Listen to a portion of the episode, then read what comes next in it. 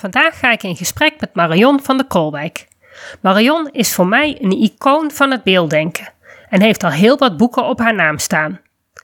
Boeken voor leerkrachten over beelddenken, maar ook heel veel boekjes voor kinderen om te lezen over wat het is om beelddenker te zijn en dat het ook hele leuke kanten heeft.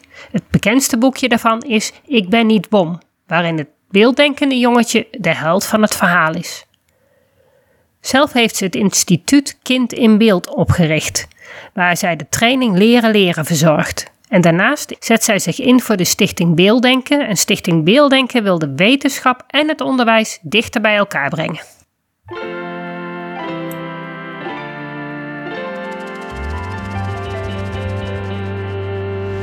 Welkom bij de Beelddenkers Podcast.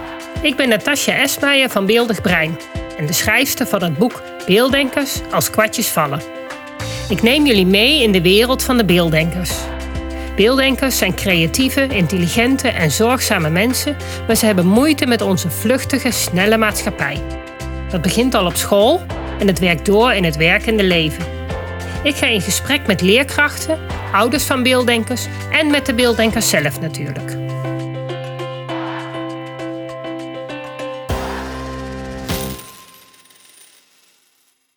Welkom Marion.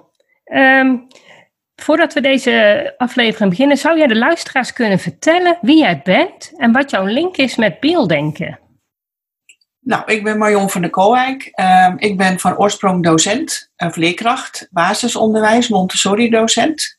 Ehm, eind jaren 70 begonnen, uh, op een Montessori-school ook. En uh, ontwikkeld in de RT, remedial teaching, dyslexie, leesspecialist. Um, in de jaren begin jaren 90 begonnen als uh, kinderboekenauteur.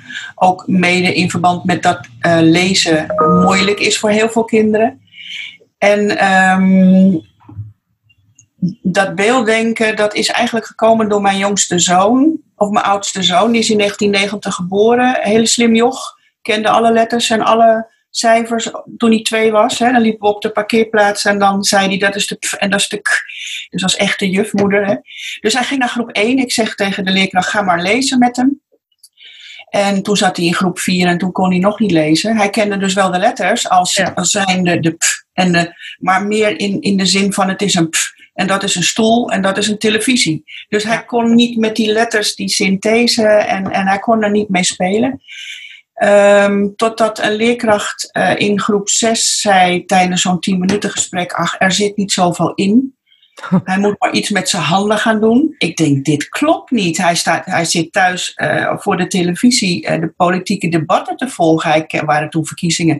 Hij kende de, de, de, de lijsttrekkers. Hij, kende de, uh, hij was geïnteresseerd in het, in, het, in het nieuws. En ik denk, dit klopt niet. En toen heb ik zelf een intelligentietest laten afnemen. En daar kwam nou ja, hoogbegaafd uit. Verbaal en performaal. Flink. Dus en toen ik daarmee op school kwam, toen zei de leerkracht, nou dan gaan we maar eens wat met hem doen. He, daar oh. kwam het op neer. Dus ik dacht, nou, uh, moet je dan eerst met een rapport komen voordat zo'n kind kan laten zien wat hij kan en wat er in zijn kopie omgaat. Want hij vertelde nooit wat in de kring. En toen ik zei, geef, hem, geef eens de ruimte om na te denken. Want andere kinderen die goed zijn in taal, die, die, die zijn voor, die, die roepen meteen wat. En dus hij, ik, ik vroeg dat ook aan hem, maar hij zei, ja, ik hou mijn mond maar, want anderen zijn altijd eerder. dus dat de leerkracht op een gegeven moment zei, jongens, denk allemaal na over het antwoord en dan houden we het even stil en dan, dan voorkom je dat. Nou, dat zijn van die kleine dingen, maar dan hebben we het over de jaren negentig. Hij had CITO-toets uh, gymnasium, omdat dat mondeling afgenomen mocht worden. Maar uh, ja, hij ging naar het VWO met veel praten naar een school hier in de buurt. Maar dat ging niet. Als je echt dyslexie hebt toen, dat was dan uh, begin deze eeuw, dan, dan uh, zit je binnen de kortste keer op het VMBO, op het VMBO-T met moeite. En dan denk ik, hoe kan dit? Hoe kan een slim kind, die dus problemen heeft met verwoorden, met taal, dyslexie heeft, hoe kan dat dat, dat hij zich zit te vervelen op school. Dat hij dingen moet doen, eh, dat hij thuis heel andere dingen doet dan op school. En dat hij ook heel depressief werd. Want als jouw kind tegen je zegt op tienjarige leeftijd: um, Ik kan beter dood zijn, want wat, wat heb ik voor nut op deze wereld? Dan, dan breekt je hart wel hoor. Ja, zeker. Dus dat was een beetje de aanleiding. En toen las ik een artikel in JM, zo'n zo'n blad voor ouders, over beelddenken. Dan hebben we het over de jaren negentig. En toen herkende ik mezelf, maar ook mijn zoon. Maar ik ben niet dyslectisch. Ik, ik ben leerkracht, ik heb VWO gedaan, ik heb uh, Nederlands gestudeerd, ik ben auteur, dus uh, ik, ik hou van taal. Ja, dus ik denk, waar zit crux? Ja, en we zijn allebei dus beelddenker, daar herkennen we ons in, hè, volgens het artikel. En toen is mijn interesse gewekt. En toen heb ik een opleiding gedaan bij Ooyeman in Groningen. Um, dat is eigenlijk degene die dat in de jaren 60, 70, 80, 90 heeft ontwikkeld, ook met het wereldspel. En, en toen zei ik tegen Nel, eh, zo heette ze, um, hoe kan het? Hoe kan het onderwijs dit niet weten? Dit is toch zonde van al die leerlingen? En toen zei ze, ja, ja, wetenschap, en zij was wetenschapper, wetenschap en onderwijs gaat niet samen. Dus, dus ik loop ook tegen muren op. En toen heb ik haar beloofd, eigenlijk, dat was 1998 of zo, ik ga hier iets mee doen. Ja, zo is het gekomen. Ja, we zorgen nu al, ja, ik heb Instituut Kind in Beeld opgericht toen. Ik heb mijn werk, ik heb ontslag genomen. Het was echt uh, twee dagen en nachten wakker liggen en gedaan. En ik ben begonnen. We hebben de opleidingen uh, nu ook, uh, geven we al twintig, ruim ja, kleine twintig jaar. We hebben een leren leren methode ontwikkeld. Dat is een methode waarbij je visueel leertechnieken de lesstof toch onthoudt. En dat is allemaal uh, proefkonijn bij mijn oudste zoon geweest. Want die had opeens hoge cijfers, omdat hij dat dan gebruikte, die technieken. Hij zei, oh, want het gaat niet om de inhoud van de lesstof. Het ging meer om de manier van, van lesgeven, van toetsen, waar hij moeite mee had. Maar hij was dyslectisch. En ik heb geen moeite gehad op school en ik ben ook een beelddenker. Dus ik ben wel talig erbij. dus ja, dat is het mooiste wat je kunt hebben. Ja, niet elke beelddenker is natuurlijk helemaal hetzelfde. Nee. Je hebt meer eigenschappen dan alleen het beelddenken. Ja, ja dus dat, dat ben ik. Dat is mijn link. En eigenlijk verzorgen wij al jaren de opleiding diagnostiek en, en het wereldspel en, enzovoort. Ja. Ja, nou vertel je dat jij schrijfster bent. Hoe is dat zo gekomen? Want ja, als beelddenker is het natuurlijk uh, dan niet heel erg logisch dat je zo talig bent. Maar jij was dat dus blijkbaar wel. Hoe is het nou, gekomen dat jij uh, zoveel boeken geschreven hebt? Jouw opmerking van als beelddenker is het niet logisch dat je talig bent, daar ben ik het dus niet mee eens. Nee, nou ja, mijn oudste dochter is wat dat betreft ook heel talig hoor. Die was echt heel goed in alle talen. En uh, ja, die is ook een, echt een taalkunstenares, laat maar zeggen. Ze is nou 18, maar um, ja, dus het is inderdaad, je ziet het vaker, maar heel veel beelddenkers hebben er wel moeite mee. Laten we het daarop houden. Ja, oké. Nou, dat heeft een beetje te maken met, met ja, hoe, hoe het dan in het brein werkt en waarom het woord beelddenken in de wetenschap eigenlijk niet wordt gebruikt. Um, ik, ik ben heel visueel. Dat betekent dat ik um, de dingen voor me zie in mijn hoofd. Dat, ik, dat is mijn voorkeur. Dus als ik het over boodschappen heb, dan zie ik mijn supermarkt en de karretjes en de schappen. En, en uh, ik zie nooit woorden in mijn hoofd. Mijn moeder is heel talig die ziet woorden en die praat ook tegen zichzelf. En die, die heeft meer met taal en die ziet het voor zich. Dus ik zie, um, ik heb altijd ideeën. Beelddenken is ook snel en associatief. Dus, dus je gaat van de hak op de tak. Het is ook vaak heel druk in mijn hoofd. En ik stond voor de klas en ik vertelde dus gewoon allerlei verhalen aan het eind van de dag of zo. En dan begon ik gewoon, er was eens, of de kinderen mochten een voorwerp noemen. En dan ging ik daar een verhaal over vertellen. En, maar ja, dan was dat net niet af. En de volgende dag zeiden ze: vertel dan verder. En dan was ik het alweer vergeten. En dan begon ik een nieuw verhaal. En op een gegeven moment zeiden de leerlingen ook: van schrijf het dan maar eens op. Want alleen maar vertellen en fantasie is leuk. Maar, maar we kunnen het nooit meer nalezen. En dacht ik, ja, nou, toen heb ik wat verhalen opgeschreven. Kinderen gingen ook verhalen maken. We hebben er zo'n project van gemaakt. En, en op een gegeven moment zeiden ze zelf, nou, je moet het een keer naar een uitgever sturen. Nou, dan hebben we het over eind jaren tachtig ergens, halverwege tachtig. En toen heb ik het naar een paar uitgevers gestuurd, een paar verhalen. En, en toen belde de eerste uitgever eigenlijk binnen een paar dagen al. En een andere uitgever ook. Maar ja, toen had ik al met mijn on, uh, onervarenheid gezegd tegen de eerste uitgever: Oh, wat fijn! Dus ja, ja, ja helemaal enthousiast natuurlijk. Ik had even moeten wachten misschien, maar goed, uh, zo is het gelopen. En um, nou ja, we hebben met de klas taart ge, gegeten en uh, limonade gedronken. leuk. En wat voor boeken schrijf jij? Ja. Wat sorry? Wat voor, wat voor boeken schrijf jij? Nou, ik ben begonnen met, omdat ik les gaf in de middenbouw, groep 3, 4, 5, met verhalen uh, voor die leeftijd. Dus dan, dan heb je het veel over de eerste leesboekjes, over uh, verhalen ala. Kijk, Annie M. G. Smit is mijn grote voorbeeld. Dus een beetje dat soort verhaaltjes. Um, um, fantasie en alles door elkaar. Ik geloof dat mijn eerste boekje heet Het Praathoedje. Dat ging over een meisje die had een hoedje gevonden. En als ze dat opzette, kon ze met dieren praten. Die kon ze oh, verstaan. Nou, dan kun je alle avonturen. Dus dat zijn nou, ik geloof zes of zeven boeken van gedeeld. Zijn ze nog steeds te koop, die boekjes? Ja, nou ja, die, een paar jaar later zijn ze veranderd in uh, Flippa Flodderhoed met titel.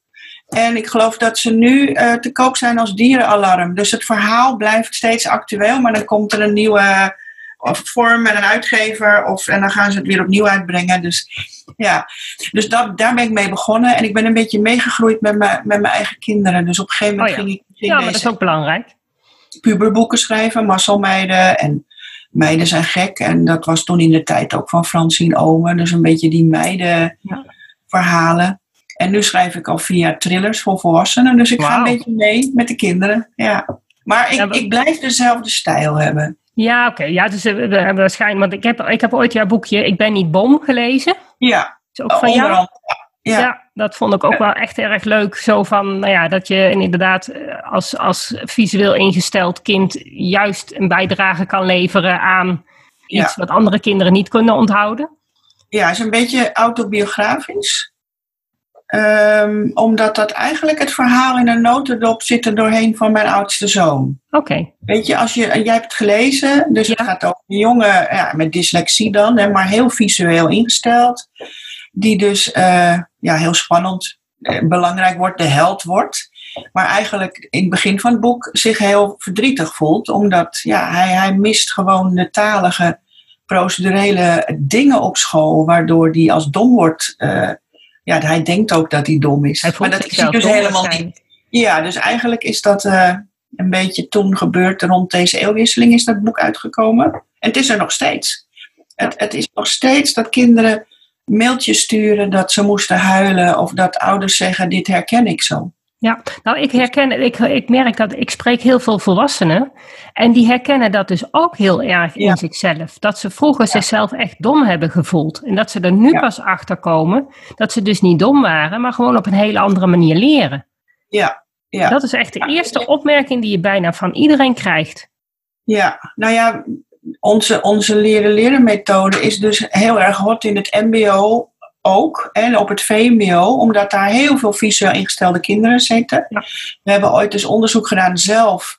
En dan we zitten bijna op 80% uh, van de leerlingen op het VMBO zijn visueel. Dus wat jij dan zegt, beelddenkers. Met, met een taalprobleem. Met schrijven, lezen, procedurele dingen, plannen, ordenen, nou, dat soort dingen, hè, dat talige, dat is er gewoon onvoldoende bijgekomen.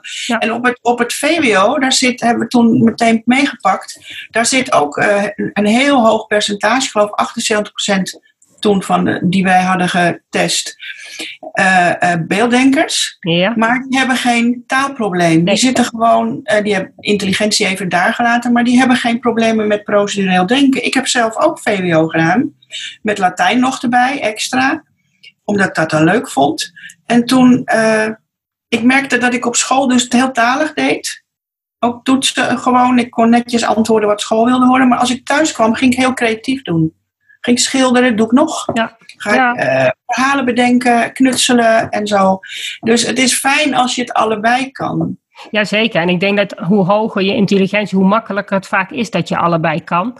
Of je moet echt inderdaad een probleem hebben in dat dyslexie, laat maar zeggen. Ja. Al heb ik ook, ken ik ook een uh, vrienden van ons, die hebben een dochter en die zit, heeft dus de universiteit afgerond met een voorleesapparaat. Ja. Ze kreeg het niet voor elkaar om, om snel genoeg uh, tekst te lezen. Dus dat liet zij gewoon voorlezen en dan snapte ze alles. Ja, Ja, weet je, dat, dat, je, je wordt geboren als mens uh, uh, heel visueel zintuigelijk. Want baby's hebben gewoon geen taal. Die Nee. taalcentra zitten er wel, uh, maar daar daar moet aangeroepen worden. Dus ouders in de omgang, maar ook school moet jou leren dingen op volgorde te doen. lezen, schrijven, plannen, structuur aanbrengen, je kamer opruimen. Dat zijn dingen die je moet leren. En bij het ene kind de ene, valt dat gewoon goed. Ja, die gaat vanaf groep drie ook lezen, schrijven en die doet alles op school perfect. Dus dat talige komt er goed bij. En er zijn gewoon kinderen waar dat talige niet bij komt. Die blijven maar dat visueel zintuigelijke reageren en informatie verwerken. Dus die basisschoolleeftijd is zo belangrijk. Ja. Want, want aan het eind van de basisschool is, is het brein eigenlijk, uh, um, ja, in die zin kun je niet meer iets toevoegen. En zul je bij pubers die heel visueel zijn, beelddenkers, hmm. of in ieder geval pubers die moeite hebben met, zwak, met talige dingen, met talige capaciteiten, die zul je handvatten moeten geven. Ja. En dan ontwikkel je uh, in de maatschappij, ben je wel heel succesvol. Kijk maar naar de succesvolle uh, eigen bedrijfsmensen. Ja, er zijn vaak mensen die op school totaal uitvielen, maar heel succesvol zijn in de zakenwereld. Of omdat ze gewoon dat intuïtieve, dat snelle hebben. Uit die creativiteit, die je gewoon ja. Ja, overal oplossingen vinden. Ja, ja en dan, en dan uh, heb je ook leerlingen die heel goed zijn op school, dus heel talig. Hè? Dat is de taal, de, heel erg talig tot in het rigide aan toe. Die dus helemaal niet meer visueel zintuigelijk kunnen, dat kunnen toepassen. En die doen het heel goed op school. En die, die halen wijze van spreken tienen en cum laude afstuderen. En dan komen ze in de echte wereld. En dan moeten ze ook met gevoel, met intuïtie, met, met uh, uh, associaties werken. En dat vinden zij weer moeilijk. Ja. ja, ja, ik merk bij mezelf, ik ben dan wel een taaldenker. Maar ik heb ook een heel stuk gevoeligheid en zo erbij. Ja. Ja. En ik merk dat je daardoor, daar heb ik in het begin echt moeite gehad om dat te ontwikkelen, om dat eigenlijk te, te, te gebruiken. Maar ik merk hoe ouder ik word, hoe makkelijker dat gaat. Ook als je het Ja. gaat gebruiken.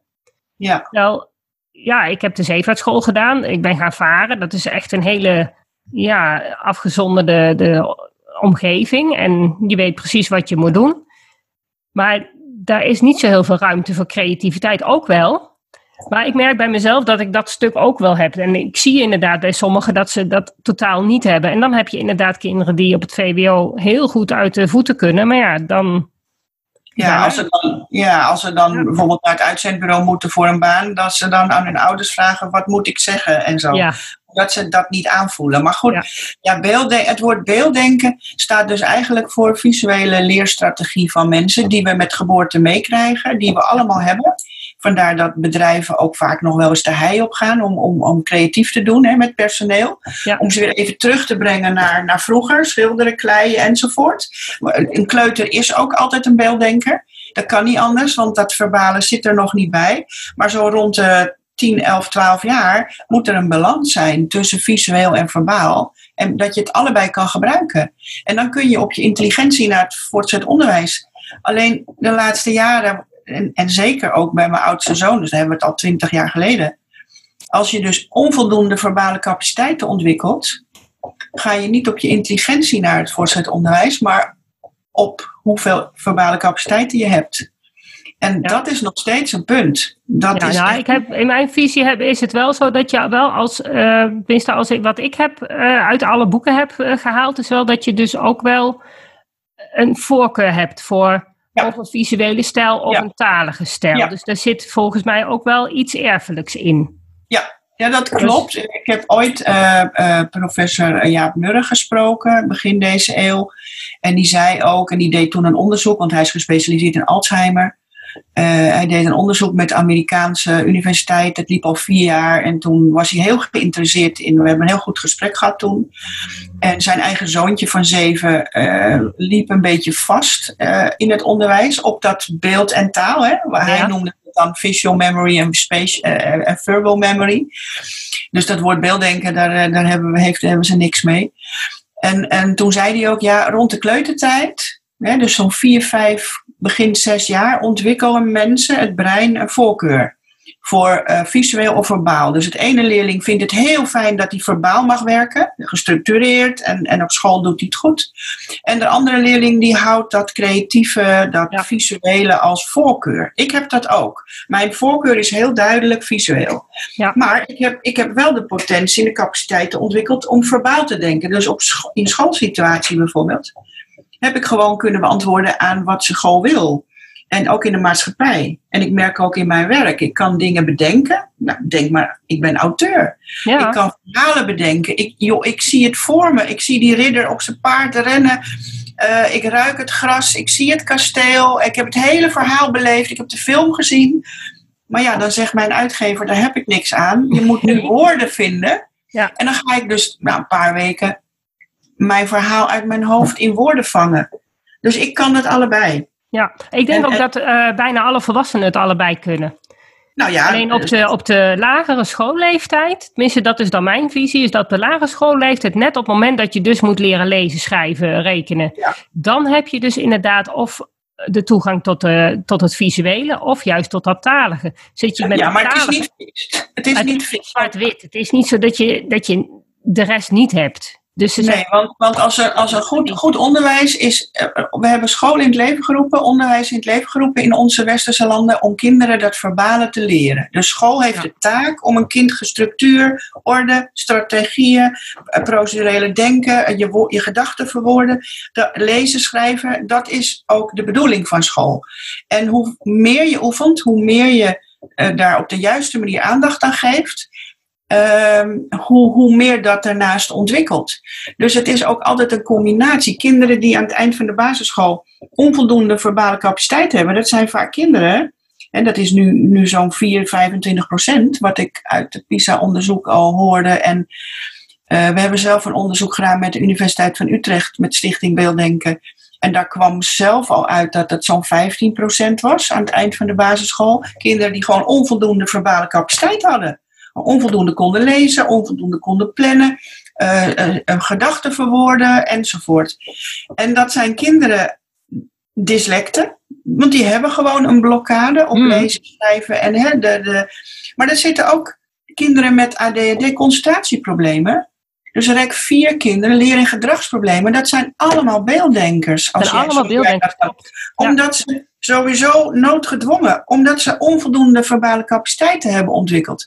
En de wetenschap geeft ook namen aan het feit dat je onvoldoende capaciteiten, verbale capaciteiten ontwikkelt.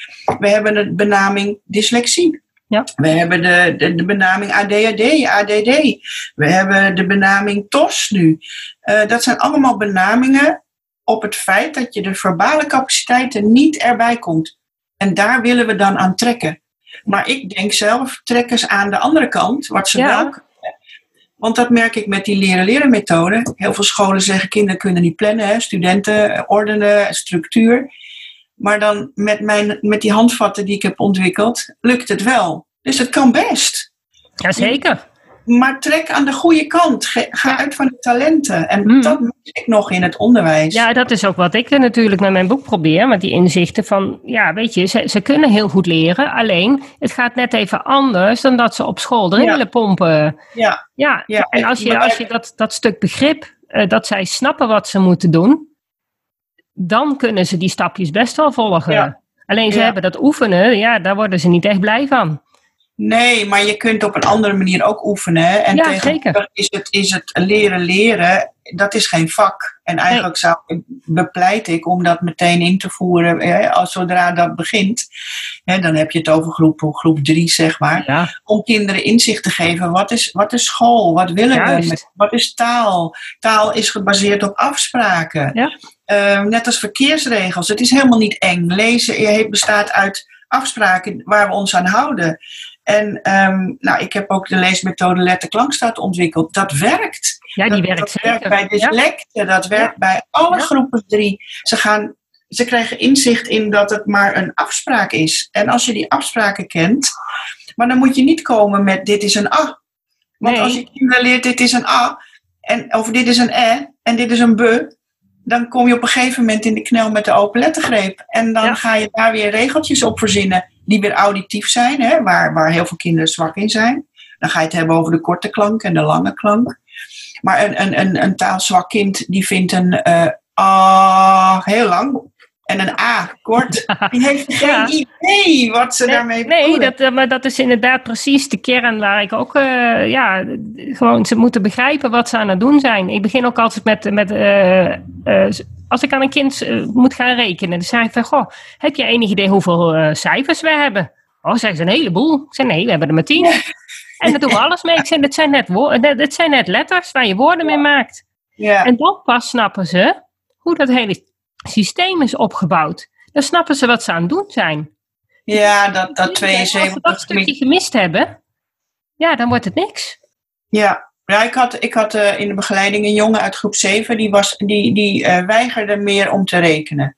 Ja. Dus de leerkracht zei tegen mij, want was, ik was in een school toen verbonden, uh, was RT'er. Toen was dat nog, gelukkig. Nu is dat nooit meer. Maar, um, en die jongen zei, ja, moet je luisteren als ik sommen heb gemaakt, komt de juf met nieuwe sommen. Ik bedoel, waarom zou ik het doen? Het is eindeloos. Dus er zit geen eind aan. En dat is eigenlijk het kenmerk voor, uh, eigenlijk voor iedereen. We willen kaders, we willen een doel, net als nu met corona. We willen een doel. Een Waar gaan we naartoe? Hè, waar ben ik mee bezig? En toen heb ik die jongen uitgelegd dat rekenen eigenlijk heel, want het was een slimme jongen, dat rekenen eigenlijk heel simpel is. Je moet de sommetjes tot 20 goed kennen. Hè, Want 72 min 4 is hetzelfde als 12 min 4. Ja. En je moet de tafels goed kennen, want dan kun je weer breuken en procenten doen. Dat, dat, dus strategie, eh, de strategieën kende hij wel, maar hij miste het kader. Ja. En hij had niet de tafels geautomatiseerd en hij had niet de sommetjes tot 20 geautomatiseerd. Dat hebben veel van die slimmers. En toen begreep hij dus, ik zeg, hoe het zat. Ik zeg, en de komende twee weken ga ik jou dus de tafels leren automatiseren en de uh, sommetjes tot 20. Want hij wist ook niet wat automatiseren was, want hij telde mhm. gewoon heel snel op. Dat hebben we gedaan en die jongen die, die, die houdt van rekenen. Die, ja, die ja dat, dat is het vaak helemaal niet. Ze weten alleen even niet hoe. Ja. Dus dan, en hoe doe jij dat? Ehm, ik ben ooit met Ingrid Stoop ben ik in gesprek geweest. Zij had uh, inderdaad ook zo'n uh, soort NLP-techniek uh, pas zij toe. Ja, matrixmethode. Matrix Ingrid is ooit ja. nog bij ons toen begonnen ook. oh, wat leuk. Begin deze ja. eeuw heeft ze nog iets, toen was ze daarmee bezig, ja. Ja, want hoe doe jij dat automatiseren van de tafels? Nou, weet je, het, het, punt zit al, wat is automatiseren? Ja. De veel hoogbegaafdheidsbureaus werken met onze kennis, omdat het werkt, ook met het wereldspel, zodat je non-verbaal uh, dat kan zien. Uh, of kind visueel is of verbaal en, en wat er allemaal speelt. En um, dan vraag ik ook altijd, hoe heet jij? En dan zegt dat kind Piet. En dan zeg ik, nou, dat wist je automatisch. Omdat je je hele leven dat al zegt. Je hebt het heel vaak geoefend. En dat is geautomatiseerd. En dan vraag ik erachteraan, hoeveel is 3 keer 12? Of 3 keer 8, het ligt een beetje aan de leeftijd. En dan zie je ze een, een, een fractie van een paar seconden in de lucht kijken optellen, iets doen en dan zeggen ze het antwoord. Ik zeg, kijk, dat is niet zo snel als dat ik zei, hoe heet je? En dan gaan ze lachen. Ik zeg, dus je wist het niet meteen, zoals je naam. Je wist het doordat er in je hoofd iets gebeurde. Je telde op of je zag iets voor je. Ze zien ook vaak tegeltjes. Of... En dan gaan ze lachen. En dan zeg ik, automatiseren betekent dat je het kan doen terwijl je ook iets anders doet. Je kunt wandelen, dat is geautomatiseerd. En tegelijkertijd met je moeder bellen aan de telefoon. Je kunt zelfs nog in je neus peuteren erbij en het lopen gaat gewoon door. Dat is automatiseren. En dan hebben wij een, een, een werkvorm waarbij, eh, die leer ik ze. En dan kunnen kinderen zelf uh, checken of ze de kennis kennen. Dus dan moeten ze iets doen en het rijtje opzeggen of de kennis vertellen. En dat moet dan automatisch gaan. Hè? Je kent het spreekwoord, ik maak je s'nachts wakker en ik zeg drie keer zeven en dan moet je het weten. Nou, een beetje daar. Maar dat handvat hebben wij. Dat zit in die methode. Ja. Kunnen ze het checken. Want heel veel kinderen denken dat ze voor een tien geleerd hebben en dan halen ze een drie. Hmm. En dan, dat komt omdat ze het toch niet geautomatiseerd hebben. Ja. En um, wat zijn volgens jou de positieve kanten van het beelddenken? Want ja, eigenlijk kom je normaal gesproken vooral uh, problemen tegen in het onderwijs. Van het lukt niet. En uh, we, we, hebben natuurlijk het creatieve al wel gehad. Heb jij verder nog uh, andere mm. positieve kanten? Ja, nou, ik wil even ontkrachten dat ik vind beelddenken is geen probleem. Is het ook niet. Want, want we doen het. Maar nee, maar dat, dat waart nog wel rond. Van, oh, mijn kind is een beelddenker. En daar wordt ook eh, over geschreven. En daar wordt ook over gesproken. En er zijn mensen die hebben dat op websites staan. Hè, uh, als uw kind een beelddenker is, dan heeft hij een probleem. Daar komt het dan een beetje op neer. Maar dat is niet zo. Iedereen is beelddenker. Iedereen is visueel, heeft een visuele leerstrategie, wetenschappelijk even. Uh, de kunst is om daar de verbale en de kinesthetische naast te hebben. Niet iedereen is ook, uh, heeft, uh, je hebt verschillende leerstrategieën. En dat verbale moet je leren. En dat doet school. Dus als je slecht onderwijs hebt gehad, of geen onderwijs, dan blijf je beelddenker. In Afrika, in de Bush, daar zitten heel veel beelddenkers. Want die gaan, ik noem maar even, heel, ik chargeer even daar is geen school waardoor de, de kinderen dat verbale leren. Dat hoeft ook niet. Ze zijn veel intuïtiever. Dat in onze westerse wereld zijn, verliezen wij een beetje het beelddenken. Ja. Dat is een antwoord op jouw vraag. Ik vind het geweldig. En ik vind dat er te weinig aandacht is voor die talenten van mensen. En, ja, want die uh, talenten hebben juist heel hard nodig. Want ja. zodra je van school afkomt, ja.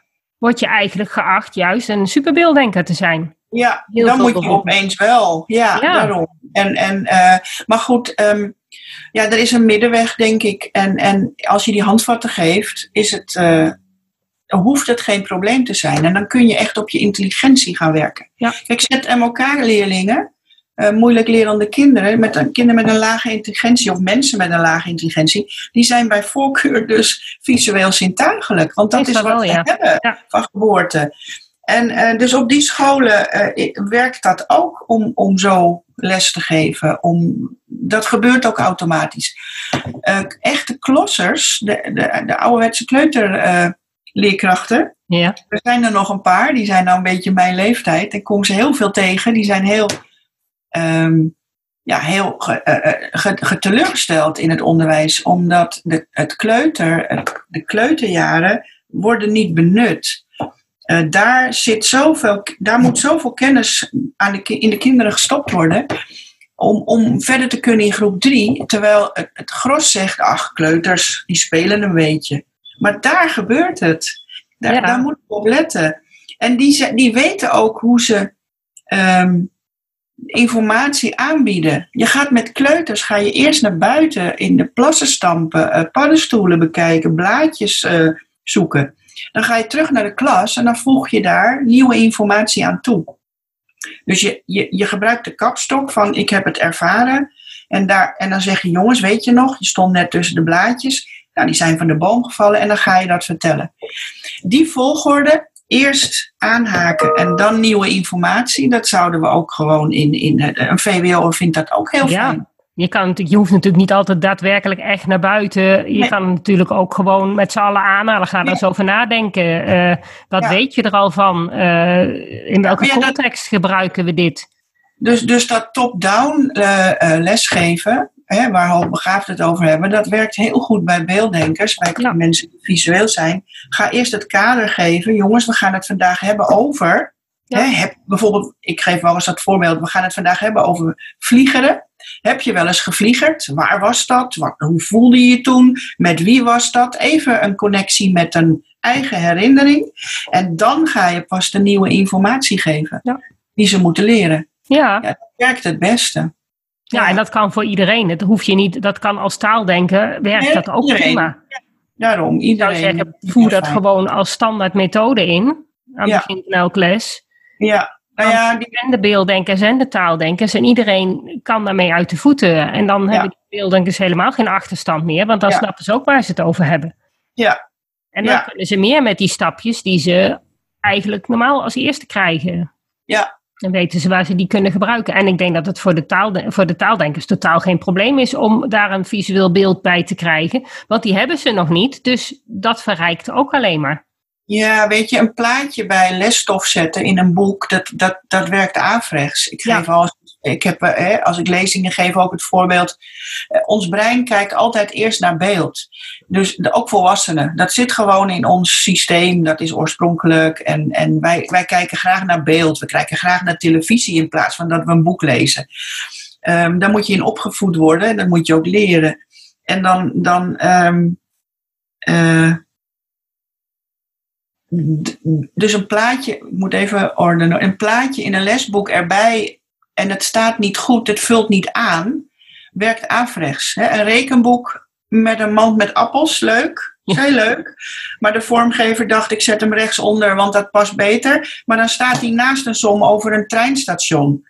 Hè? De, de, trein, de, de som met de appel staat er ergens boven. Dan, dan ben je hem al kwijt. Ja. Dan, dan is het voor, voor, zeker voor een jong kind, maar ook voor een visueel kind, die gaat aan de haal met, uh, met die appels. Ja, die denkt een leuke mand appels. Oh, wat zijn die lekker. ja. Ja, ja, die, die, die leggen de link niet tussen het sommetje en die mand appels. Nee, maar die zijn afgeleid. Je ziet ja. meteen appels en denk je, kijk, ik, ik kan ordenen in mijn gedachten. Ik denk, oh, ik zie een tekening, hij is leuk, hij is mooi van kleur, maar hup, ik moet me concentreren op de som van de trein. Ik noem maar Ja. dat heb ik geleerd. Ja, dat is voordeel als taaldenken, dan heb je die associatie niet. Nee. Dus je gaat gewoon die som lezen en dat plaatje, dat is eigenlijk bijzaak. Dat is Ja. leuk. Maar, Maar dat dat- is ook, dat is ook met belangrijk. tekstbegrip. Ja, tekstbegrip hebben heel veel kinderen moeite mee. Vooral de verbaal zwakke kinderen. Ehm, omdat als ze een verhaal gaan lezen, gaat meteen die, die, die machine in hun hoofd werken. Wat ik dus eh, heb, fantasie. En, en dus als er staat het is zomer, dan heb ik al meteen een heel beeld van zon en strand en mensen in korte rokjes en, en korte broeken en, en ijsjes. En, maar dat staat er niet. Er nee, staat alleen maar het is zomer. En dan ga ik bij de vragen beantwoorden al helemaal de verkeerde kant op. ja, dan ga je al, eh, ja, dat was op het strand. Ja, dat was helemaal niet Ja. over het, op het strand. Dat, Nee. het strand kwam niet voor in het verhaal. Nee, dat Dus. Wat ik nog wel eens doe, is ze dan laten snel lezen. Ja, dat hoor je Ja. vaak. Maar weet je, het dat- gevaar van, van visuele eh, eh, eh, kinderen en mensen is dat ze te snel lezen. Ehm, veel radend lezen. Veel, als ik hoor, een kind uit groep 4 hoor zeggen: ik, ik lees Harry Potter al, dan denk ik, nou, je kan goed lezen, maar lees je wel goed?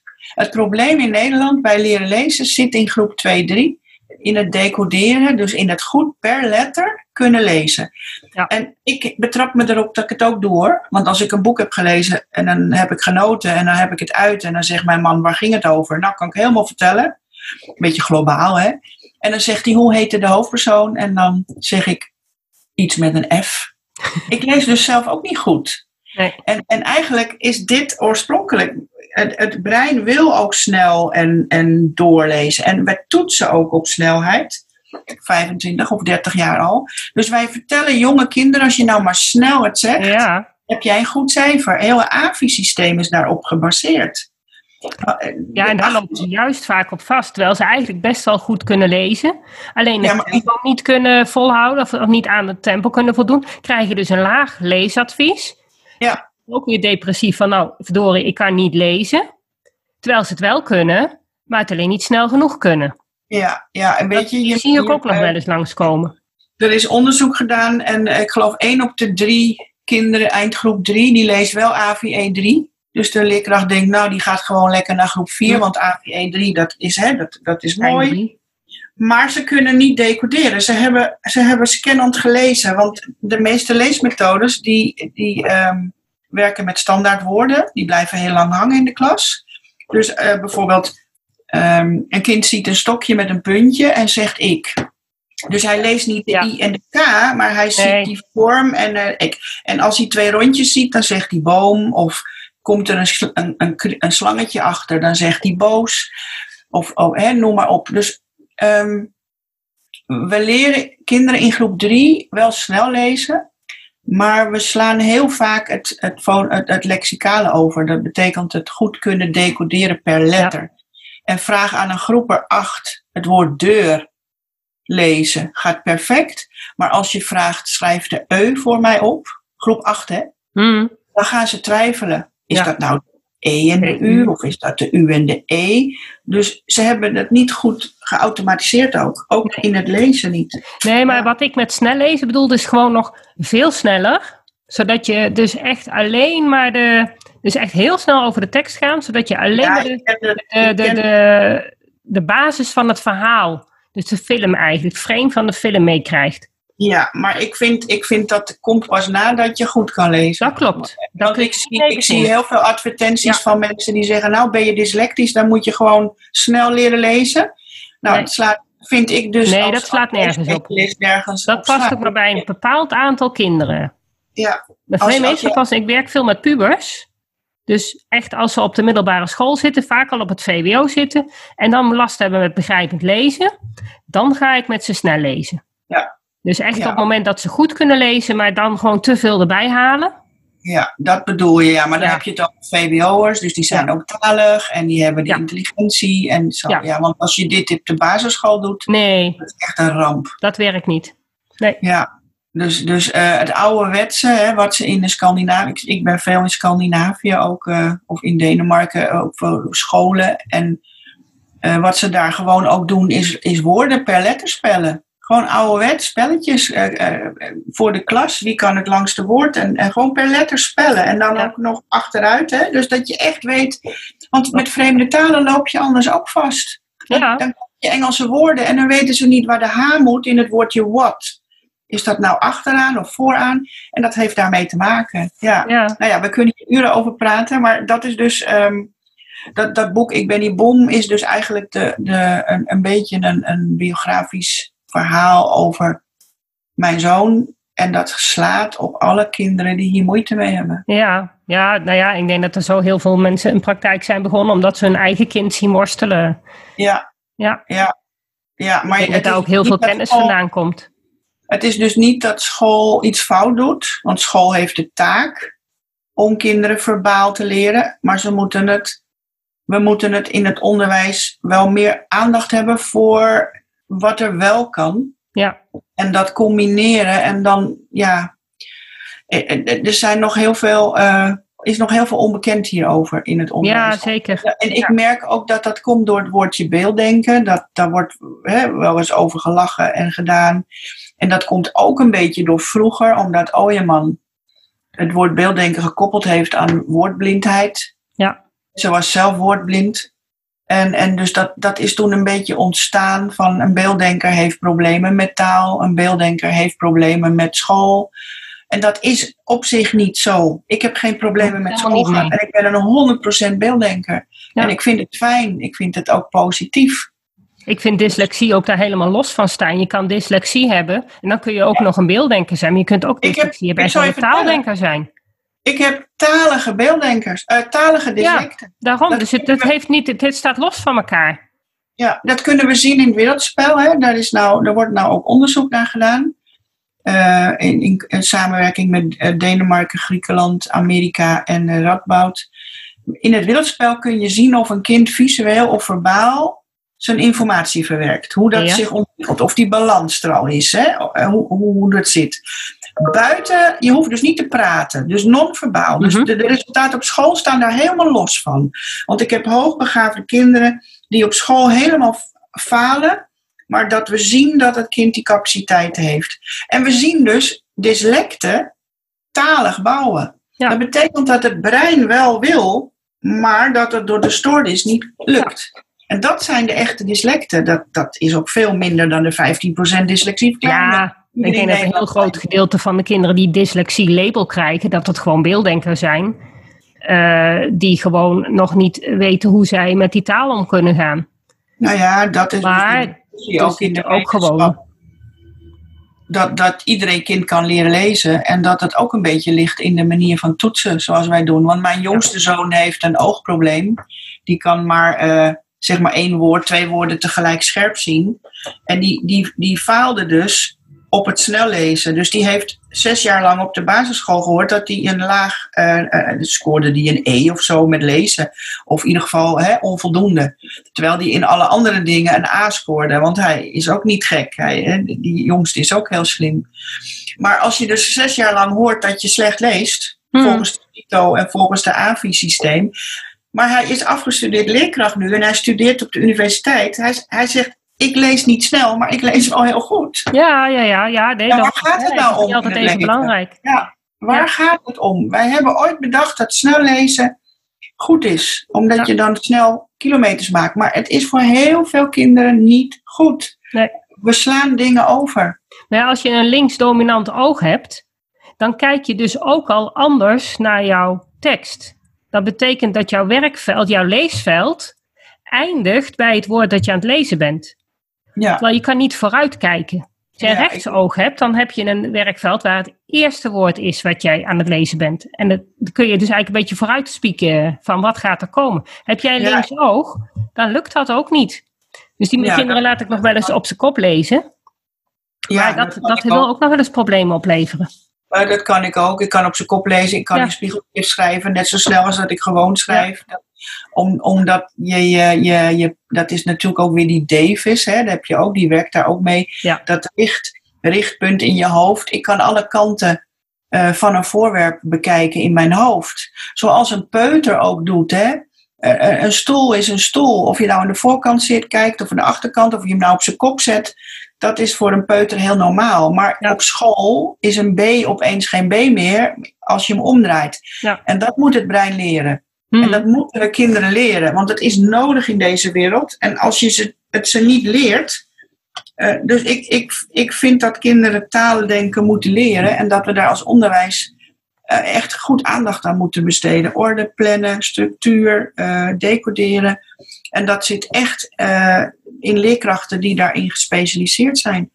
Weet je, toen ik van de, van de Pedagogische Academie kwam in de jaren 70, heb ik daar ook helemaal geen kennis in gekregen. Ik werd opeens voor de klas, stond ik.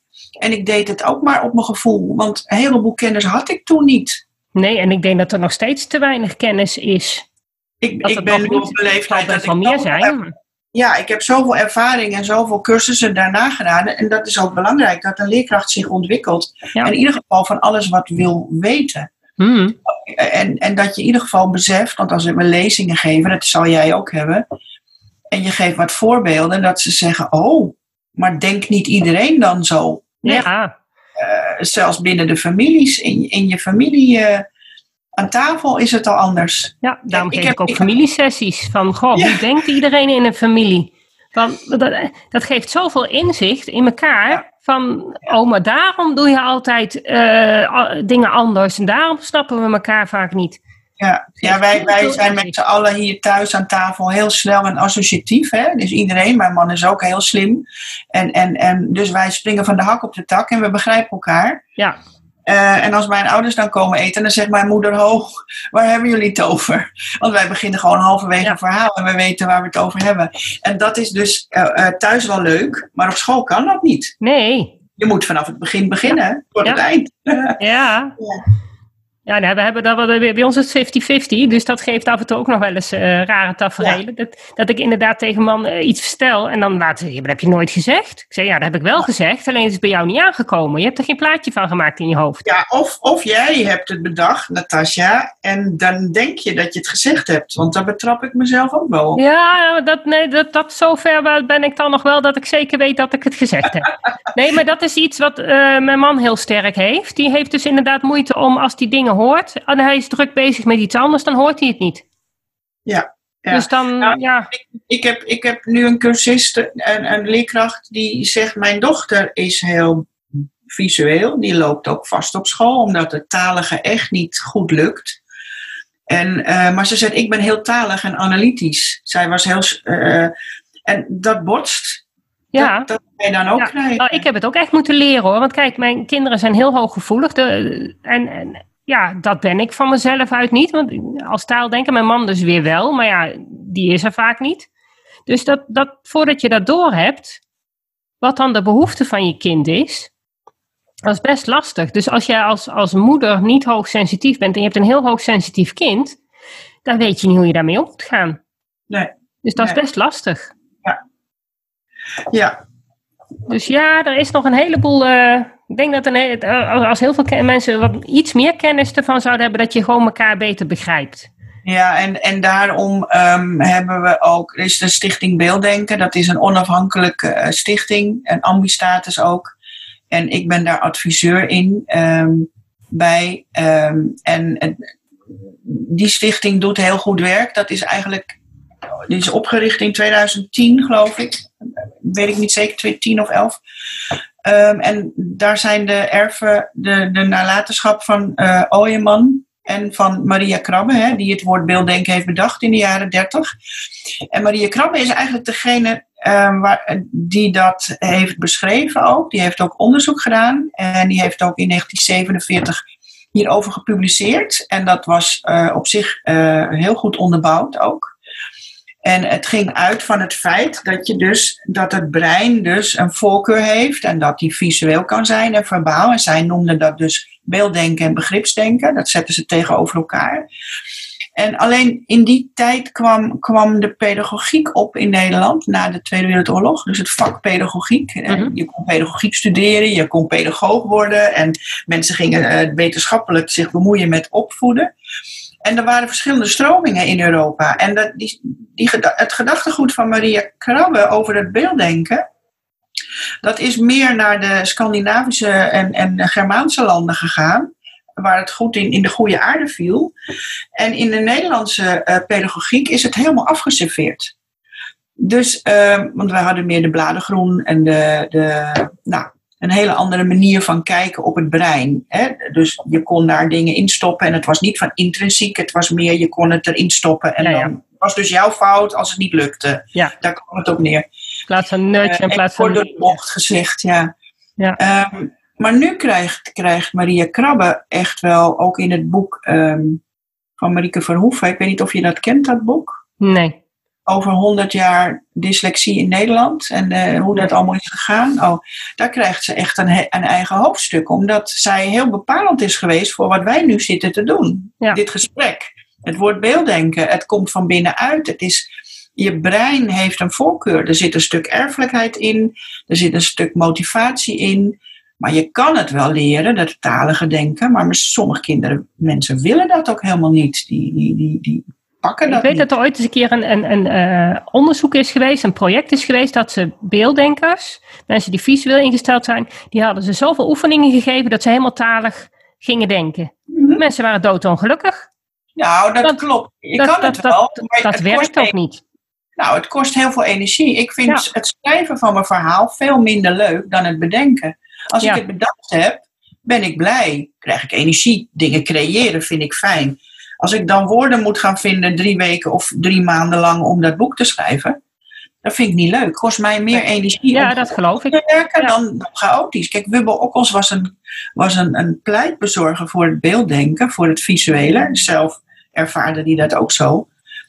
Ehm, dus, maar dat kost je heel veel energie om, om gestructureerd te denken. Daar heb je secretaresses voor, zei hij altijd. Ja, ja jij moet dat gewoon dicteren zo. Uh.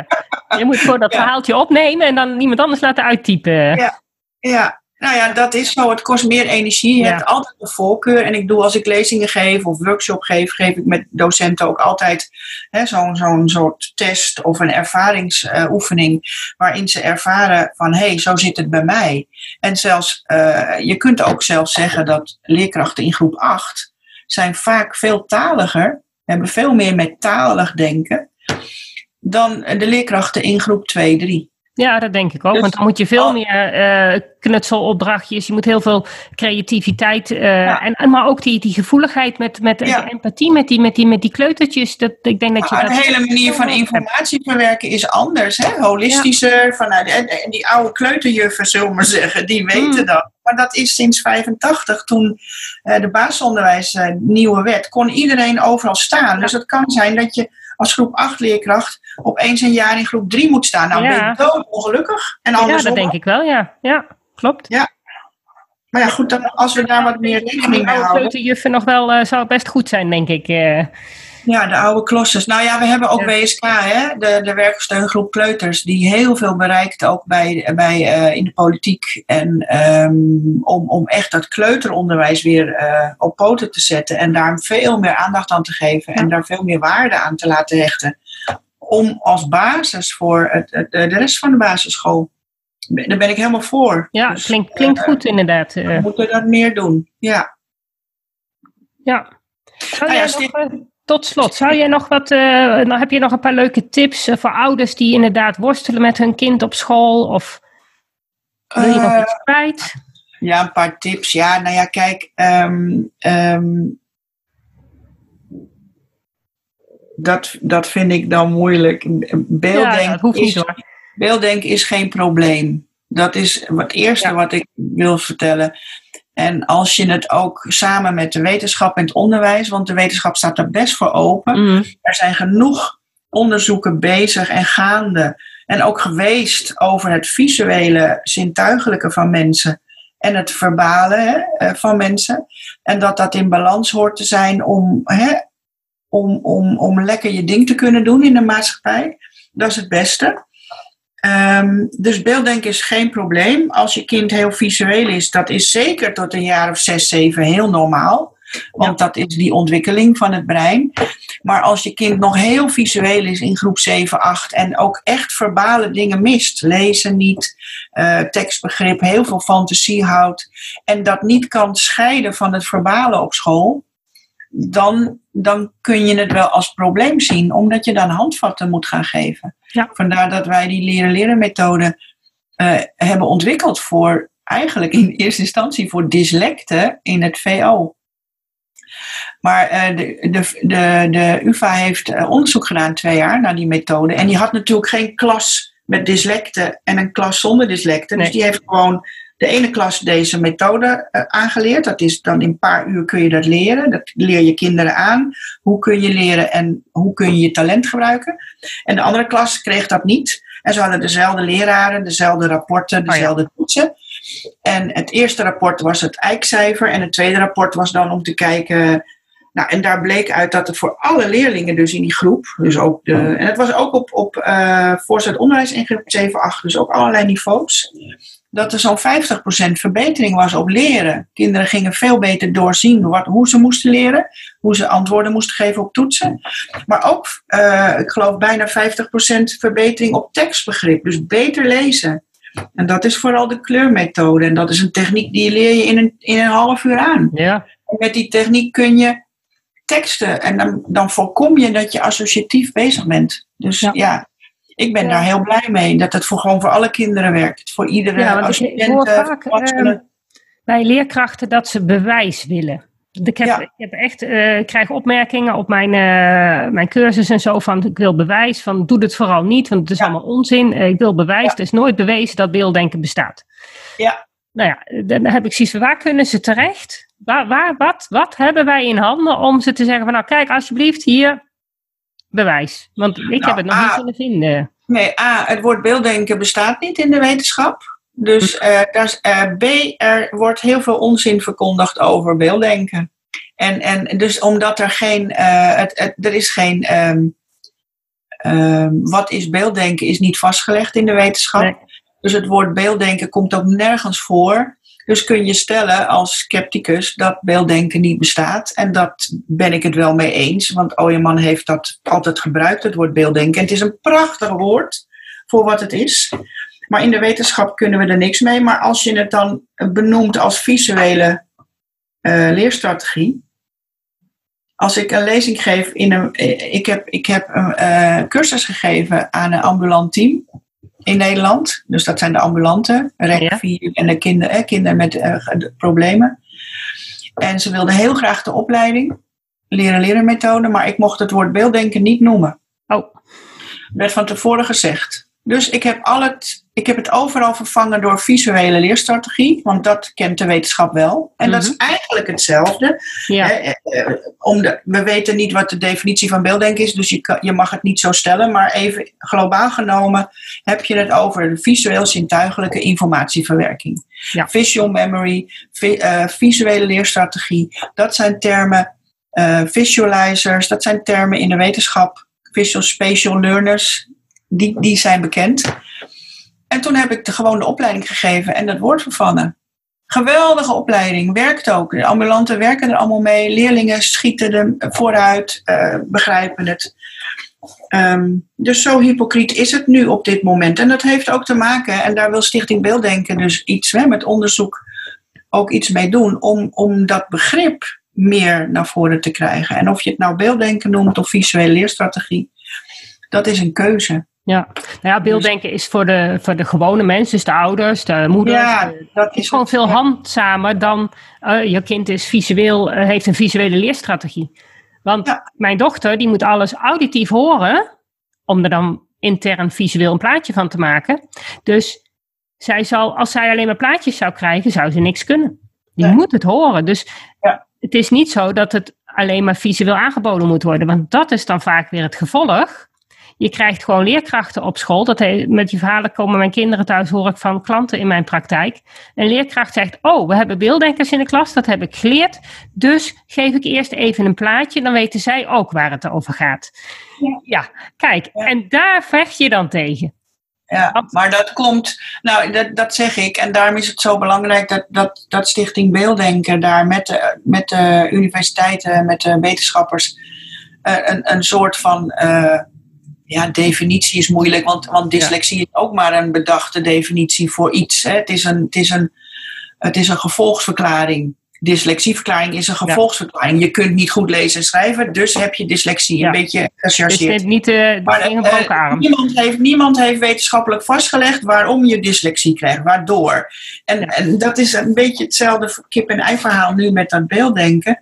In de praktijk weet iedereen dat het zo is. Hè? Je hebt visueel en je hebt verbaal en dat moet, dat verbale, dat wil school erbij. En als dat niet lukt, dan gaan, we, gaan we benamingen geven. Hè? Allerlei eh, stoornissen in de DSM en, en, en leerproblemen. Maar we geven geen stoornis als je niet kan tekenen. We geven ook geen stoornisbenaming als je niet kan, uh, uh, weet je, als je kind kan fantaseren. Wij als maatschappij willen dat jeugd verbaal ontwikkelt. En als dat niet lukt, gaan we daar stoornissen op plakken. En ik zeg dan, uh, het, het, het is, ga uit van wat een kind wel kan. Maar zorg dat dat verbale er wel bij komt. Want het is wel fijn als je als volwassene verbaal kan presteren. Ja, zeker. Het is gewoon nodig. Dus ja. school is echt nodig. Oefenen, oefenen, doen, doen. Ik pleit ook voor een uur per dag lezen, maar dan de hele school lezen. Ik was in Denemarken op een school, voor het onderwijs, en om elf uur ging de bel. Ik denk, nou, het is pauze. Iedereen ging ze een boek pakken, ook de leerkracht, zijn eigen boek, gewoon een thriller, gewoon een leuk boek. En overal waren zitzakken en bankjes en ze gingen in de gang en in het buiten op het gras. Tot 12 uur allemaal lezen, ook de leerkracht. Dus niet gaan zitten nakijken als je kinderen lezen, want dan, dan, dan laat je niet zien dat lezen belangrijk is.